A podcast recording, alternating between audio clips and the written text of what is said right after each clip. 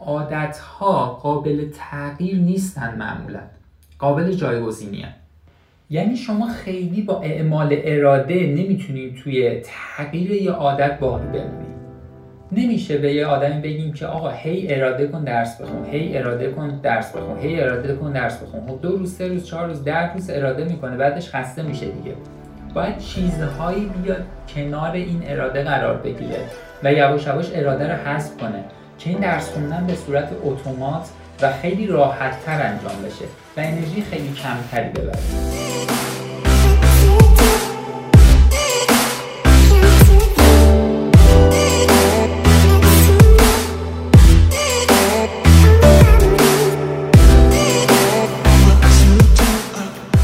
عزیز سلام. من محمد مصطفی ابراهیمی هستم. میزبان شما در پادکست شماره دوی مونیاز توی پادکست قبلی در مورد عادت ها صحبت کردیم و قراره که در این پادکست در مورد تغییر عادت ها صحبت کنیم. قبل از اینکه شروع بکنیم من می‌خواستم از شما تشکر بکنم. بازخورده و فیدبک های زیادی توی پادکست شماره یک داشتیم و این ما رو خیلی به فکر فرو برد و به ما کمک می‌کنه که بتونیم پادکست های بهتری در آینده برای شما تولید کنیم و و راستش رو بخوایم به ما خیلی انرژی انگیزه داد که پادکست های بعدی رو هم شروع کنیم به تولید کردن و تمام انرژیمون رو بذاریم تا بهترین چیزی که می‌تونیم رو تولید بکنیم. الان می‌خوایم شروع کنیم در مورد روش های تغییر عادت ها صحبت کنیم و امیدواریم چیزهایی که توی پادکست قبلی گفتیم و همش رو تو ذهنتون داشته باشین چون به اونها نیاز داریم. خب بحث سر اینه که ما الان فهمیدیم عادت چیه و می‌خوایم شروع کنیم عادت هامون رو تغییر بدیم. چه روش هایی داریم؟ از ساده ترین روش ها که تاثیر کمتری هم دارن شروع می‌کنیم. یه ذره یه ذره میریم جلوتر و روش هایی که در آخر بیان می‌کنیم اونها روش های اصلی هستن که خیلی عمیق ترن اولین روشی که وجود داره شمارش روزهای تغییر. یعنی چی؟ یعنی اینکه شما بعد از اینکه یه تغییری شروع می‌کنید مثلا سیگار میکشیدین سیگار رو گذاشتین کنار. شروع می‌کنیم میشماریم. میگیم من یه روز دو روز سه روز چهار روز این تغییر رو شروع کردم و هر بار که قاعدتا این روزها میره جلوتر به خودتون بیشتر افتخار می‌کنیم و این یه مقداری دوپامین توی مغزتون ترشح می‌کنه و انگیزه ایه که این کار رو ادامه بدید دو یادآوری روزهای ناخوشایند.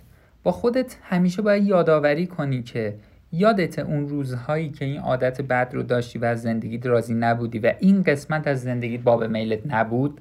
این رو باید همیشه یادش رو با خودتون نگه داریم و تا حدودی می‌تونه به شما در تغییر عادت ها کمک کنه. این دوتا فاکتور زیاد طولانی مدت جواب نمیدن. یعنی مثلا توی یکی دو ماه اول خوبه بعد از اون دیگه شما نمی‌تونی از اینها برای باقی موندن در عادت جدید و بهترتون کمک بگیرید. سومین فاکتوری که داریم اینه که آنتی فرجایل عمل کردن اصطلاحا میگن. توی سفرهای هوایی که رفتین اگر یادتون باشه مثلا یه شکستنی چیزی داشته باشین یه ورشسبی روش می‌زنن می‌نویسن فرجایل یعنی شکستنی. حالا آنتی فرجایل عمل کردن یعنی از یه موضعی که شکست خوردی حواستو جمع کنی دیگه شکست نخوری. یعنی تو الان یه عادتی رو ترک کردی مثلا تو الان سیگار کشیدن ترک کردی. بعد بعد از یه مدت یه اتفاقی میافته دوباره سیگار می‌کشی. باید بری بشینی بررسی کنی برای چی این اتفاق افتاد؟ چه مسائلی دست به دست هم داد که این اتفاق افتاد؟ مثلا میای می‌بینی که مثلا یکی از دوستاتو که قدیم ها باش سیگار میکشیدی دیدی و این باعث شده تو دوباره سیگار بکشی. پس یه راهکار جدید پیدا می‌کنی. اینه که مثلا تو ایامی که الان می‌خوای این سیگار رو ترک کنی دیگه این آدم ها رو نبینی چون اینها شرایط رو برای برگشتن به عادتت برای تو باز می‌کنن. چهارمیش واقع نگریه و اینه که به خودمون در حد معمول حق بدیم و خیلی ایدالگرایی نکنیم که پولیوی رخ نده. مثلا یه دانش آموزی الان برنامه ریزی کرده دو هفته ای می‌خواد یه آزمون خیلی خوب بده. اگر روز سوم یکی دو زنگ و بنا به دلایلی نتونست خوب بخونه نباید این باعث بشه که کل برنامهش نابود بشه و ناامید بشه از اینکه نمی‌تونه برنامه رو درست انجام بده. خیلی طبیعیه. رتبه یک کنکورم یه ایامی درس نخونده یه روزهای خسته بوده یه روزهای بیانگیزه بوده و این نباید باعث بشه که واقعیت ها نباید باعث بشه که شما کلا ناامید بشین از روندتون. و تا یه حدود منطقی باید بتونیم با واقعیت رو کنار بیایم به خودمون حق بدیم و اگر مشکلی بوده اون مشکل رو متوجه بشیم و نذاریم دوباره رخ بده. پنجمین فاکتوری که توی تغییر عادت ها مؤثره ایجاد شونات اجتماعی و جایگاه اجتماعی فرد. یعنی چی؟ یعنی مثلا یه آدمی فرض کنی شروع کرده به رژیم غذایی گرفتن و داره عادت بد غذا خوردنش رو ترک می‌کنه و شروع کرده به ورزش کردن. این فرد وقتی که از رژیمش شروع می‌کنه نتیجه گرفتن و از نظر فیزیکی و جسمانی خیلی وضعیتش بهتر میشه این رو می‌تونه در آینده به عنوان یه جایگاه اجتماعی خوب در نظر بگیره که من تونستم بر خودم بر این شرایط غلبه بکنم و معمولا دیدن این انگیزه خیلی زیادی در آدم ها ایجاد می‌کنه که در عادت جدیدشون بمونن و اینکه جایگاه خوبی توی اجتماع تونسته کسب بکنه. بنابراین وقتی یه سری آدم ها میان تغییراتی رو تو زندگیشون ایجاد می‌کنن یکی از راهکارهایی که اون تغییراتی ایجاد شده رو ما می‌تونیم درونشون حفظ بکنیم اینه که جایگاه های خوب اجتماعی برای اونها بین اطرافیانشون ایجاد بکنیم. بگیم این آدم خیلی کار بزرگی تو زندگیش انجام داد و تونست این کار رو انجام بده. جلوی این قضیه وایسته سیگار رو ترک بکنه رژیم های غذاییش رو تغییر بده و به یه آدم پرتلاش و مثلا علمی تبدیل بشه. و این رو اگر اجتماع بپذیره معمولا انگیزه بزرگیه برای اینکه اون فرد اون تغییر رو بتونه حفظ بکنه. نکته شیشم اینه که معمولا تغییر عادت ها همینجوری علکی اتفاق نمیافته. نیاز به یه انگیزش ابتدایی یه تلنگر و یه هدف داره. یه مثال جذاب داریم اینجا. و اون اینه که توی مدرسه در دوران دبستان توی شهر نیویورک میان نتیجه یه تحقیقاتی رو اعمال می‌کنن. و توی اون مدرسه به بچه ها دو تا چیز رو یاد میدن. اولی اینکه وقتی که یه مسئله حل نشده ازتون می‌پرسن که این مسئله رو تونستی حل بکنی یا نه حق نداری بگی نه. میگی من هنوز نتونستم این مسئله رو حل کنم. و این مفهوم رو به بچه ها یاد میدن نه اینکه این کلمه رو یاد بدن بگن. یعنی وقتی یه سوالی حل نمیشه این نیستش تو نمی‌تونی حلش کنی. هنوز به راه حلش نرسیدی. هنوز به توانایی که منجر به حل اون مسئله برسه نرسیدی.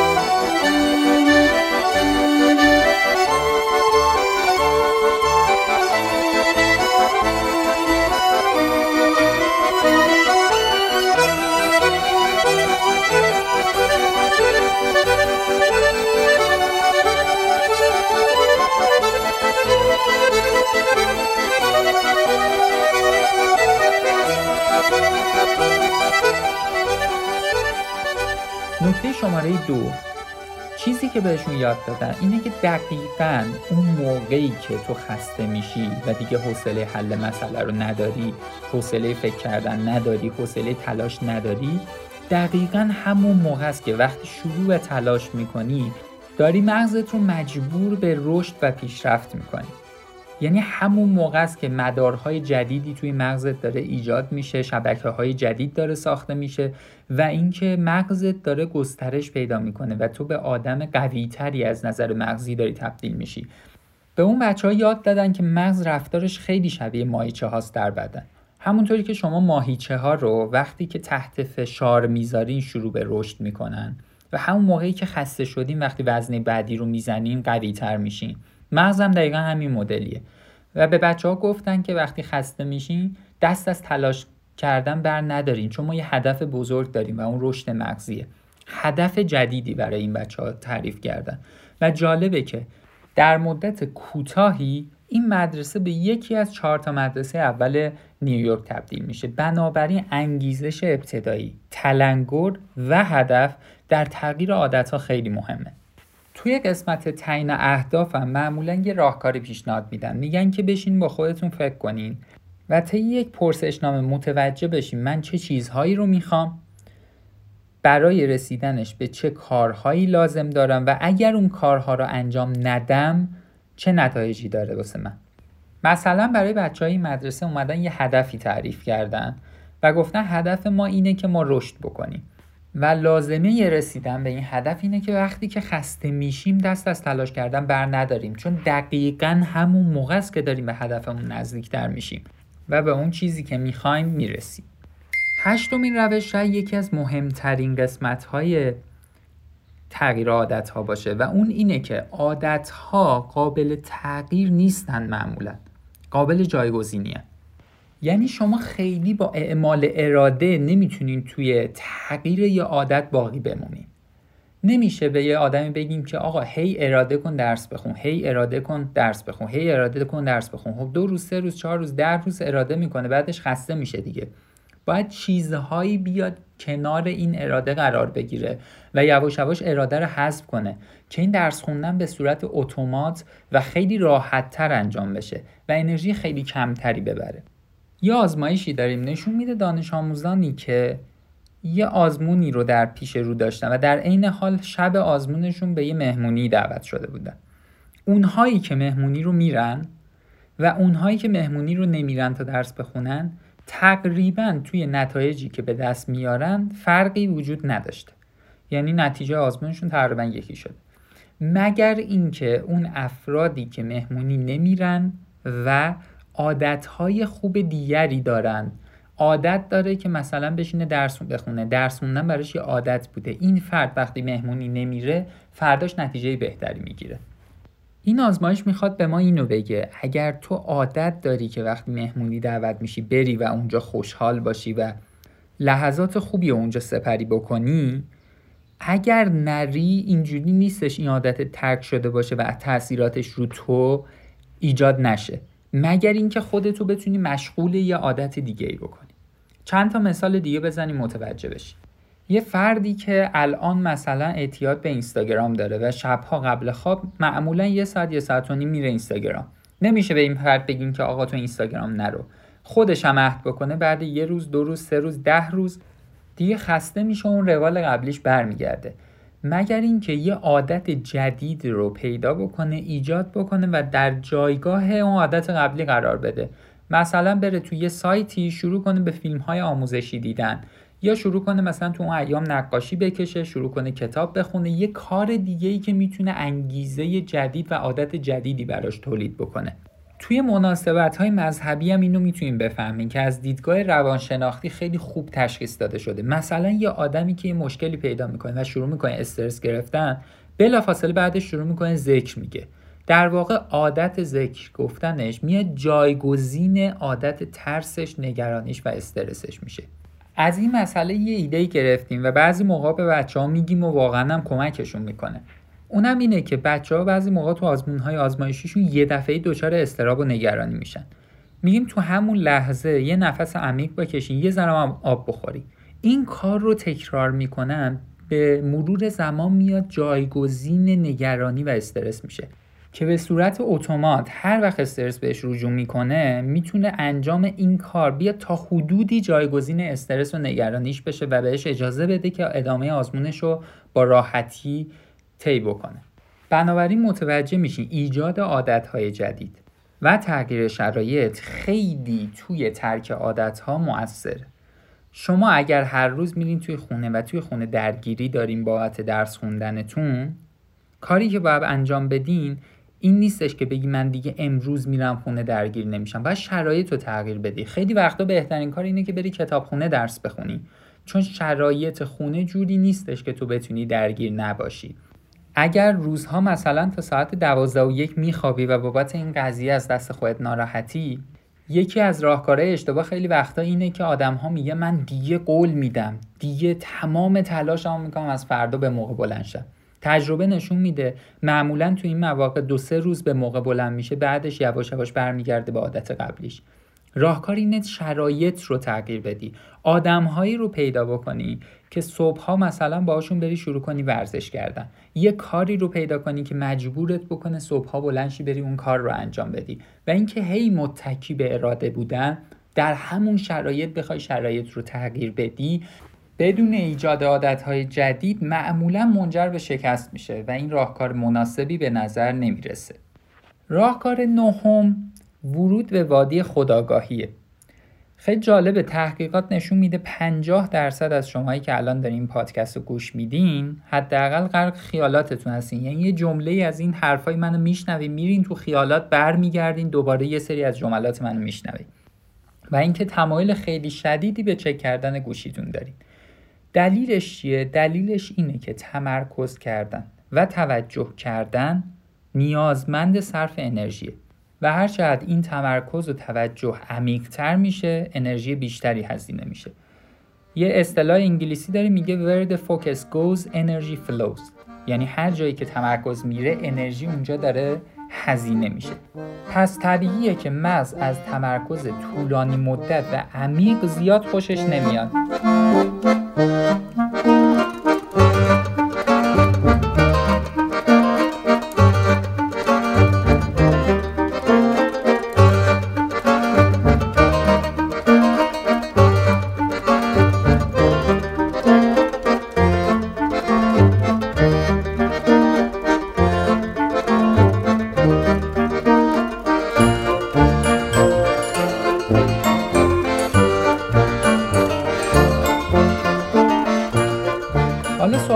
مطرحه اینه که آیا می‌تونیم به جای اینکه مبارزه کنیم هی بگیم این کار نکن توجه کن حواستو جمع کن بیم از یه روش بهتری استفاده کنیم.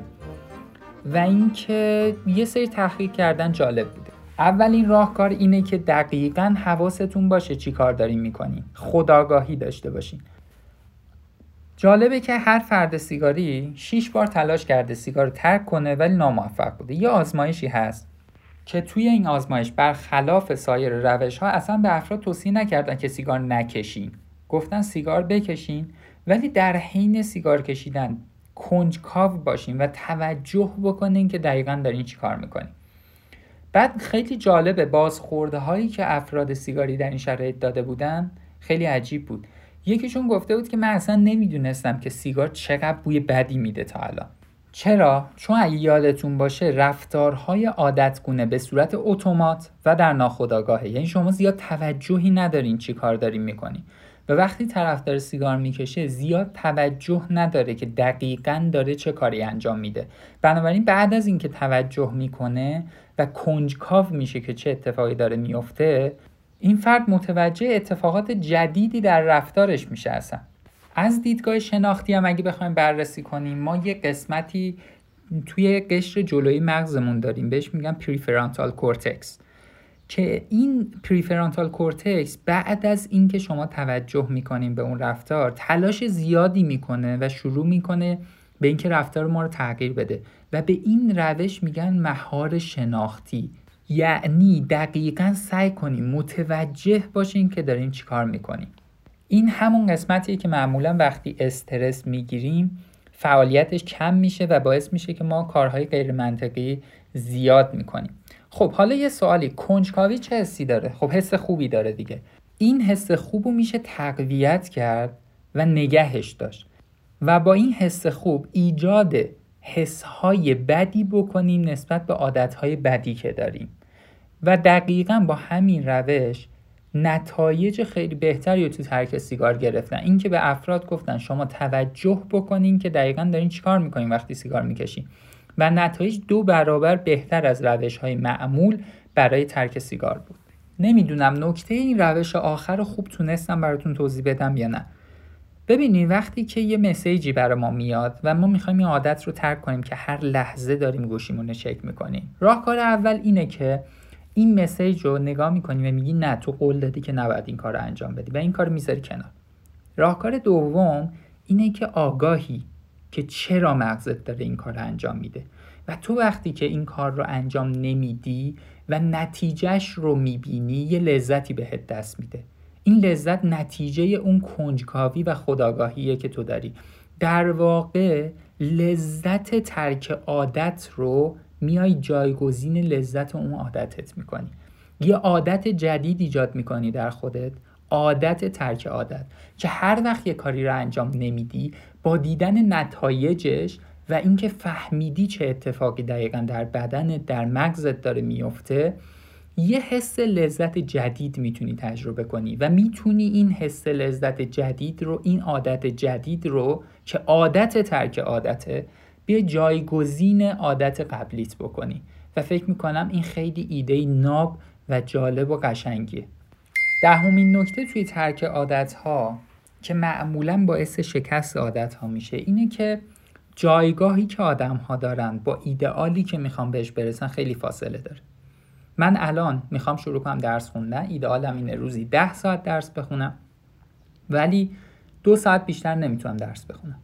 روز اول که شروع می‌کنه به درس خوندن می‌بینه برای تبدیل دو ساعت درس خوندن به چهار ساعت چقدر انرژی برد و ناامید میشه از اینکه بتونه روزی 8 ساعت درس بخونه.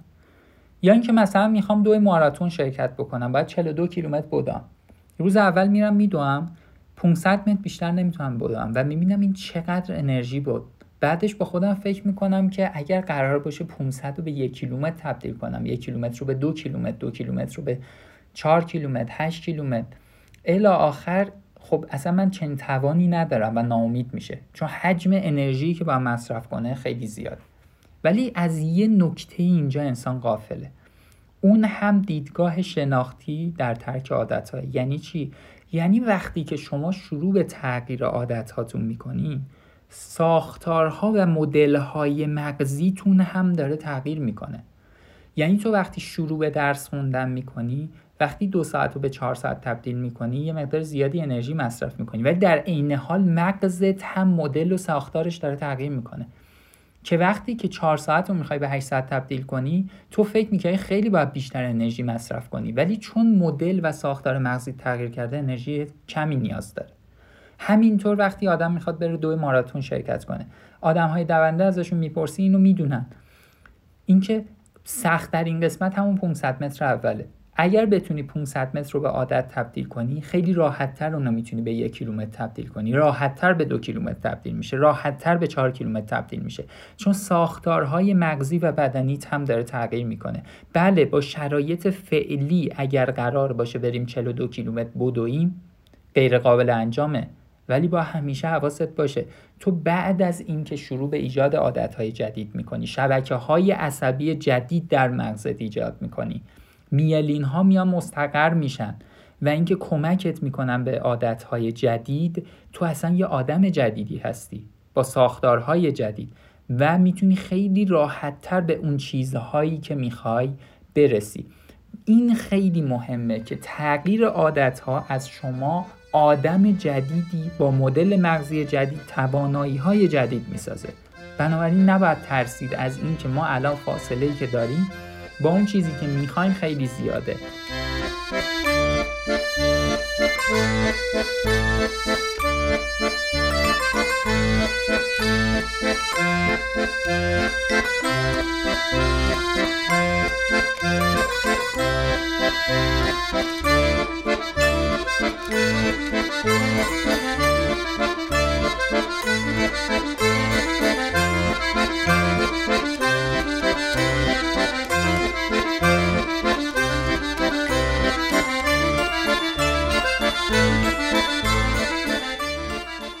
وارد قسمت آخر بحثمون در مورد عادت ها الان می‌خوایم بشیم. می‌خوایم بگیم که از کجا باید شروع کنیم؟ جواب اینه.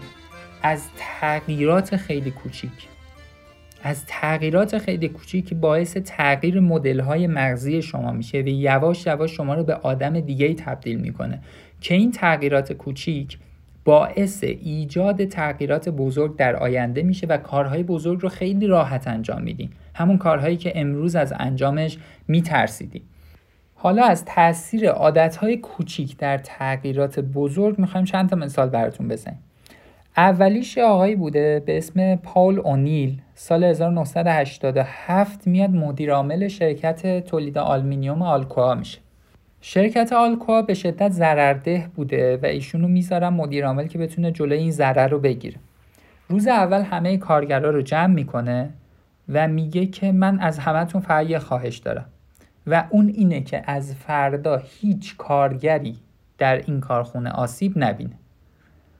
و همه هم متعجب میشن. میگن که ما کاری که باید بکنیم اینه. میگه بله هیچ کارگری در این کارخونه آسیب نبینه. و اگر کسی آسیب ببینه و به من بگین اشکالی نداره. باید سری مشکل رو برطرف کنی. اگر کسی آسیب ببینه و به من نگین من تمام آدمایی که می‌دونستن رو اخراج می‌کنم. و خیلی جالبه در پایان اون سال میزان درآمد این شرکت از 250 میلیون دلار به 1.5 بیلیون دلار افزایش پیدا می‌کنه. بعد اومدن تحقیق کردن دیدن که اولا اینکه خیلی از مشکلات رو اینها متوجه می شده مثلا تا یه کارگری آسیب می دیده می اومدن شروع می کردن به بررسی می دیدن که مثلا اینجا دستگاه خرابه دستگاه رو درست می‌کردن. کارگرها خیلی حس بهتری داشتن چون بهشون توجه بیشتری می شده و اینکه ساختار بیتوجهی در این سازمان به این روش اصلاح شد و مدل مغزی آدم ها اصلاح شد که فهمیدن باید به نکات ریز خیلی زیاد توجه بکنه دومین چیز جالبی که وجود داره اینه که مثلا توی درمان افسردگی ما یه مقیاسی داریم برای اندازهگیری افسردگی مقیاس همیلتون بهش میگن. که اگر صفر باشه برای یه آدمی میگن این آدم خیلی حالش خوبه. کاملا افسرده نیست. و اگر 51 باشه حالش خیلی بده. احتمال خودکشی وجود داره. و اینکه اومدن دیدن مثلا داروهای ضد افسردگی به مقدار یک و هشتم به طور متوسط وضعیت اون فرد رو بهتر می‌کنه. مثلا اگر شما وضعیت افسردگیتون پنج باشه در مقیاس همیلتون بیاین داروی ضد افسردگی مصرف کنین یک و هشتم به سمت صفر میره. یعنی میشه سه و دو دهم. بعد دیدن که اصلاح الگوی خواب یعنی ایجاد عادت منظم خواب باعث این میشه که 6 نمره وضعیت افسردگیتون بهتر میشه. یعنی اینکه تقریبا چهار برابر مصرف داروها بهتون کمک می‌کنه. اینکه فقط بتونین عادت اینو ایجاد بکنین که الگوی خوابتون رو اصلاح کنین. این نشون میده که تغییرات کوچیک در یک قسمت از زندگی چند می‌تونه باعث ایجاد تغییرات بزرگ در قسمت های دیگه از زندگی بشه. یه راهکاری که ما مثلا معمولا به بچه ها توصیه می‌کنیم وقتی میگن وضعیت درسیمون خوب نیست اولین چیزی که بهشون میگیم اینه که وضعیت خوابتون و روند خوابتون رو منظم کنید. یه time مشخص بخوابین و یه time مشخص بلنش و همین باعث میشه یه نظم خاصی تو زندگیشون ایجاد می‌کنه و معمولا توی وضعیت درسیشون هم تاثیر می‌ذاره. بنابراین ایجاد عادتهای کوچیک و جایگزینی عادتهای خوب کوچیک با عادتهای بد می‌تونه باعث ایجاد یه تغییر خیلی بزرگ در شما بشه. خیلی وقت هم عامل موفقیت انسانهای بزرگ رو دیدن دیدن تداوم عادتهای کوچیک در زمان زیاده. مثلا یه آدمی نوازنده خیلی خوبی بوده دیدن مثلا ده سال مثلا هر روز هشت تا ده صبح داشته مثلا موسیقی می‌زده یه آدمی نویسنده فوق‌العاده‌ای بوده ده سال هر روز مثلا ساعت پنج تا 6 بعد از ظهر داشته مینوشته. تداوم عادتهای کوچیک می‌تونه باعث ایجاد تغییرات خیلی بزرگ و نتایج خارق‌العاده در زندگی بشه. خب چیزایی که گفتیم رو می‌خوایم جمعبندی کنیم. شروع کردیم به اینکه چجوری می‌تونیم عادتهامون رو تغییر بدیم. شمارش روزهای تغییر رو داشتیم. یادآوری روزهای نامطلوب آنتی فرجایل عمل کردن یه اشتباه رو چند بار تکرار نکنیم. به خودمون حق بدیم و نذاریم پولیوی رخ بده. در حد معمول ایجاد جایگاه های اجتماعی برای افراد موثر انگیزه و نیاز به یه تلنگر معمولا برای تغییر عادت ایجاد هدف عادت ها قابل جایگزینی نه قابل ترک. اینکه شرایط رو تغییر بدیم عادت های جدید ایجاد کنیم به جای اینکه تمام تلاشمون رو بکنیم عادت های قبلی رو ترک کنیم. بعدیش ایجاد لذت ترک عادت بود و افزایش کنجکاوی.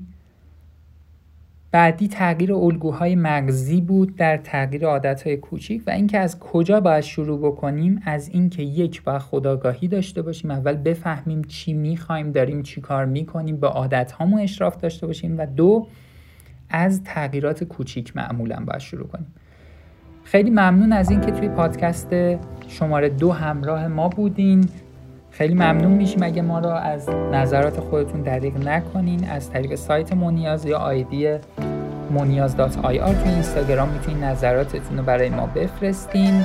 پادکست بعدی خیلی موضوع جذاب در مورد استرس و اضطراب می‌خوایم صحبت کنیم. همراه ما باشین. فعلا خدا نگهدار.